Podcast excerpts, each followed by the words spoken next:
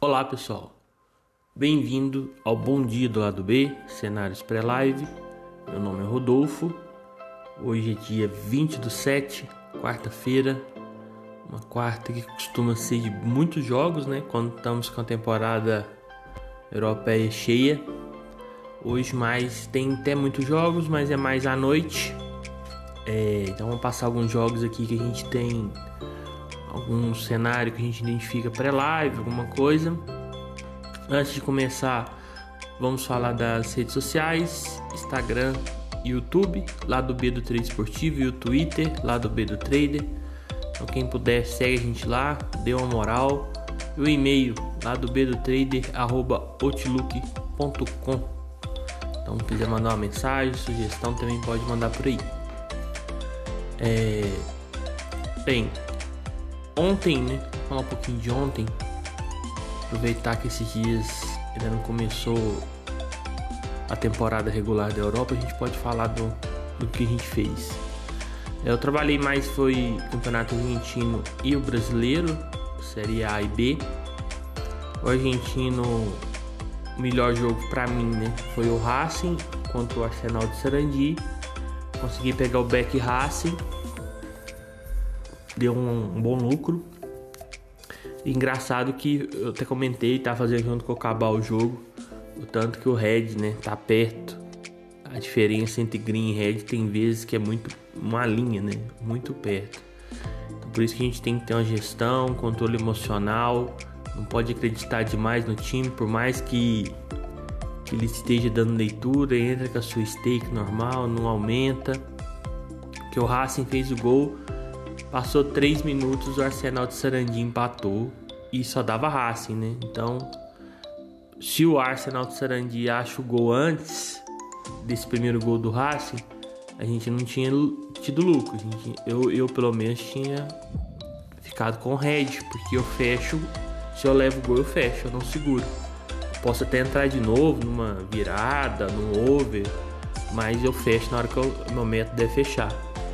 E consequentemente também, se eu pego, eu fecho também. Eu não fico esperando, ah, vou esperar um pouco mais, se essa odd o lucro aumentar. Não. Fez o gol, eu fecho e até por isso não levei o gol também do Arsenal de Sarandini. Mas é, é pra gente ver, por isso que a gente tem que ter um, um controle de mínimo, né? Ok, eu posso ter um, uma variação de stake, é, não é sempre a mesma, mas é ter um máximo ali e tal. Porque no, jogo só dava Racing e o Arsenal de Sarandina conseguiu empatar. Então, pra gente ficar esperto, né? muitas vezes tem a leitura, mas futebol é imprevisível também, não, não é uma ciência exata, né? Além disso, eu fiz o jogo também do Platense e Central Córdoba, são dois times pequenos, apesar que o Platense está bem na competição. Peguei um limitezinho, fiz só FT, não, não teve muito que que comentar desse jogo.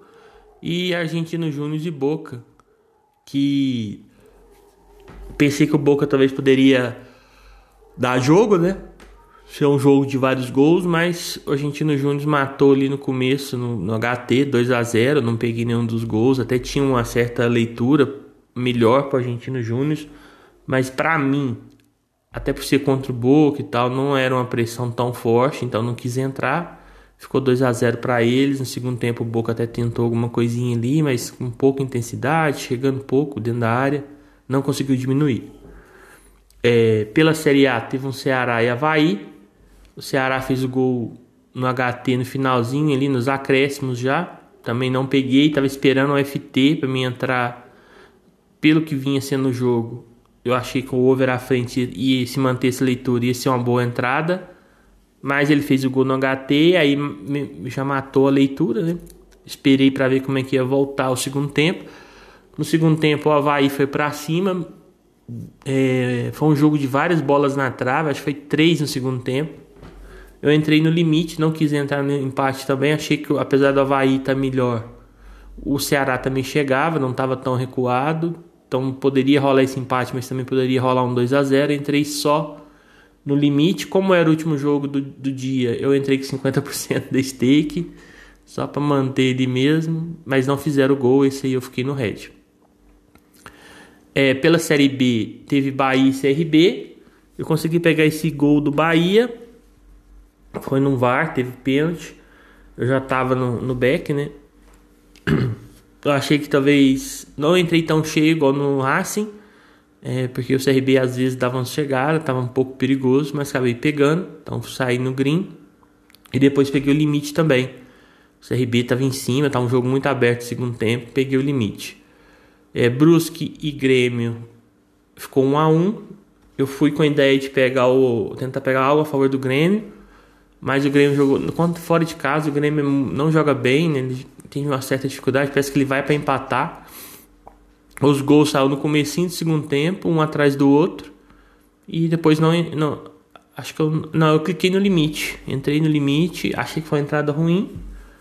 É, talvez um pouco na camisa e aí não rolou. É, também fiz tão bem esse Criciúma. No final do HT, o jogo, achei o jogo muito aberto, tava tendo chance pros dois lados, mas eu não queria entrar no limite HT, né? Eu tô tentando entrar no limite HT mesmo só quando são times mais over, né? É um campeonato mais aberto. Então entrei no e-mail ali, caso não saísse o gol eu fechava no intervalo. É, e saiu aos 40 e poucos o gol da Tombense. E eu fechei já na correção. Foi uma boa correção, deu 50% da stake.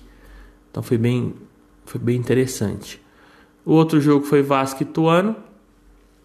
É, quando tava 1x0 pro Ituano, eu não vi. Não, quando tava 0x0 o jogo, eu não vi leitura para Beck. O Vasco, defensivamente, com o novo técnico, não tá bem.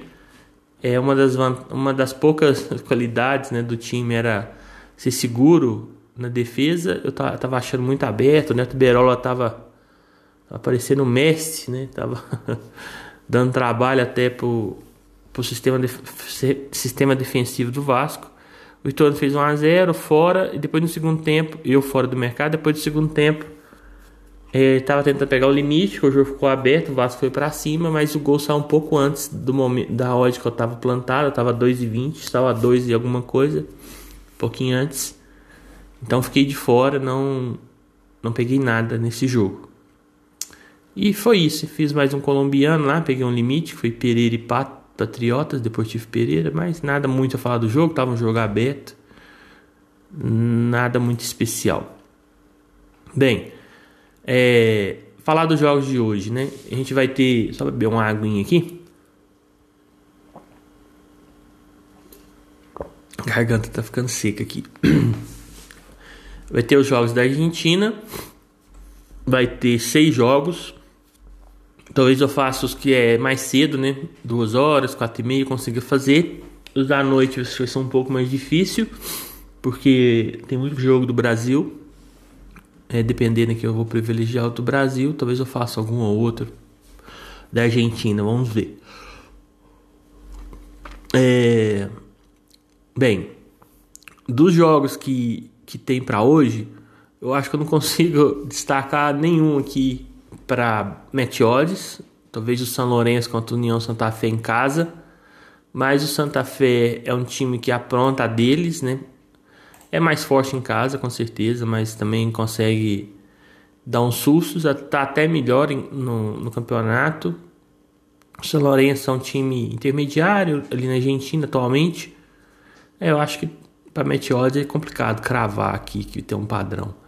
Eu acho que a gente pode cravar estudiantes e barracas é, central. Né? O estudiante jogando em casa contra um time que é muito aberto, joga para cima, mesmo fora.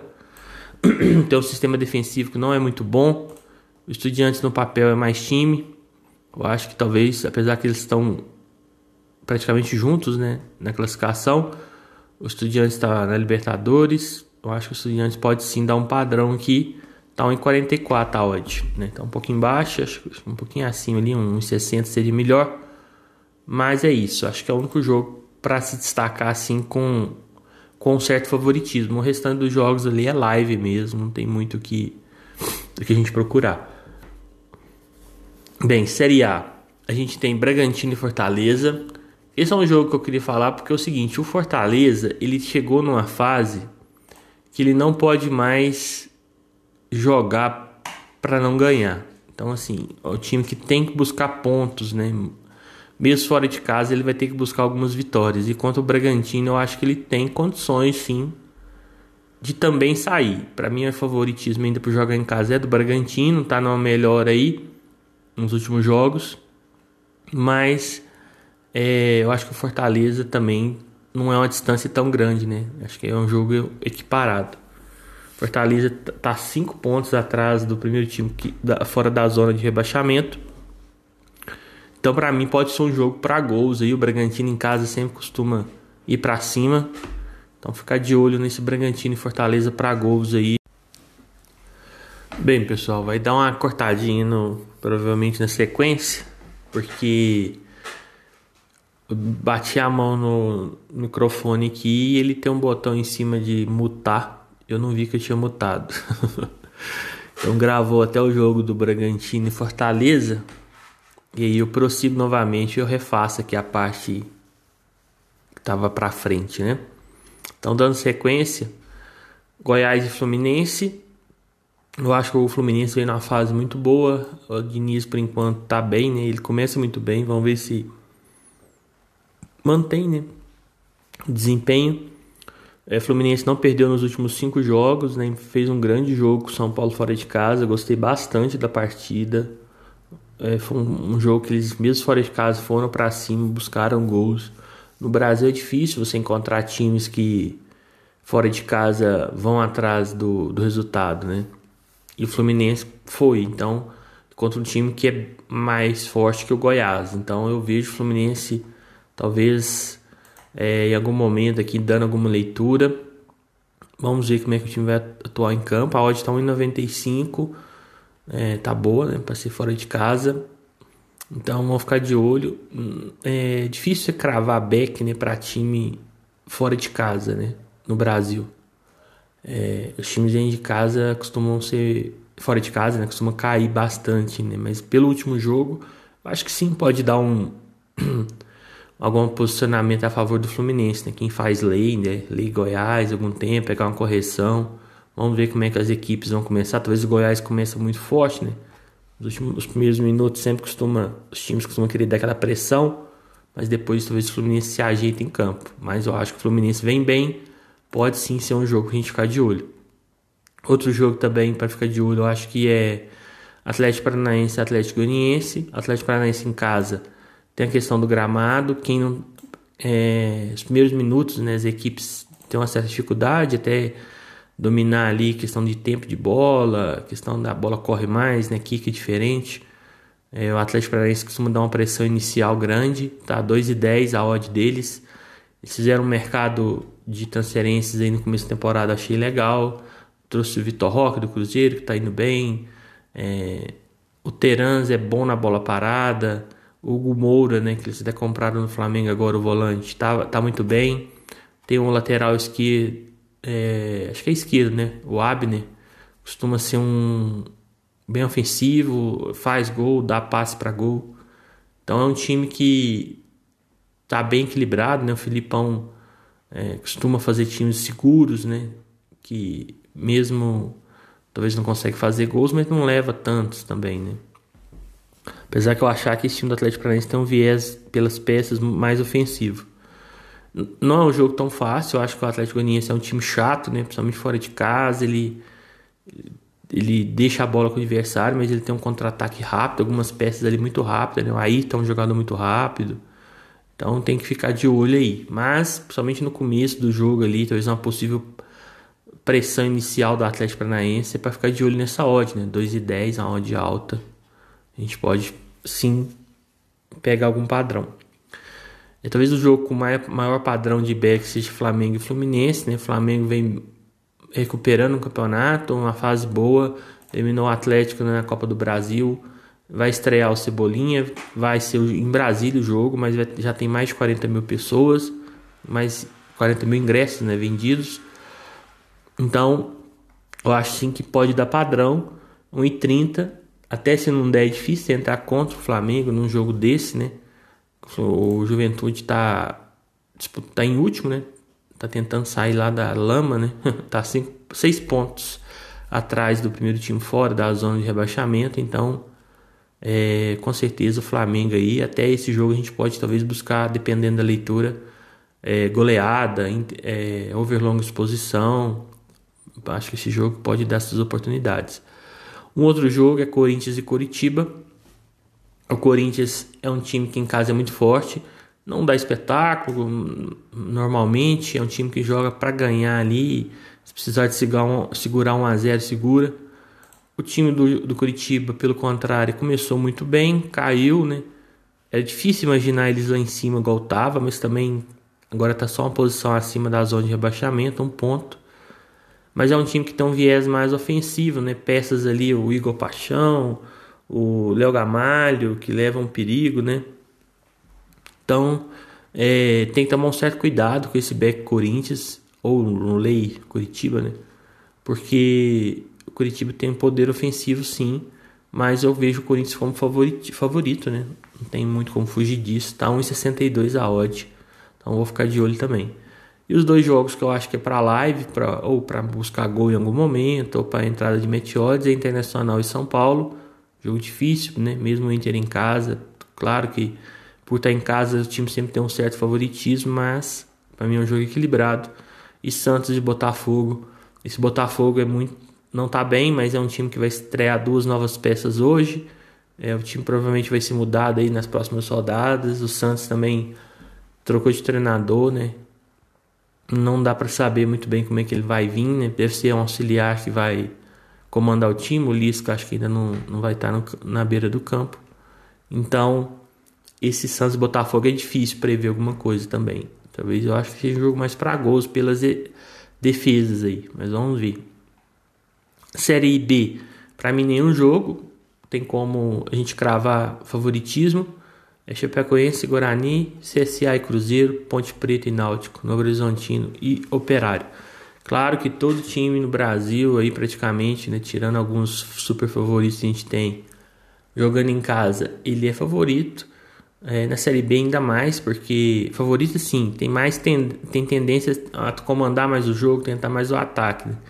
mas não a ponto de a gente entrar back ou imaginar que dê padrão. Para mim são quatro jogos equilibrados, mesmo o Cruzeiro sendo líder fora de casa é outra história. Então, para mim são quatro jogos que para quem for fazer é, tem que esperar aí para ter alguma leitura durante o jogo, não dá para cravar é, muita coisa não. Hoje também tem qualificatória da Champions. Ontem teve alguns jogos, foi até bom.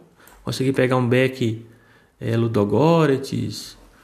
Peguei alguns over limite que saiu no, no jogo.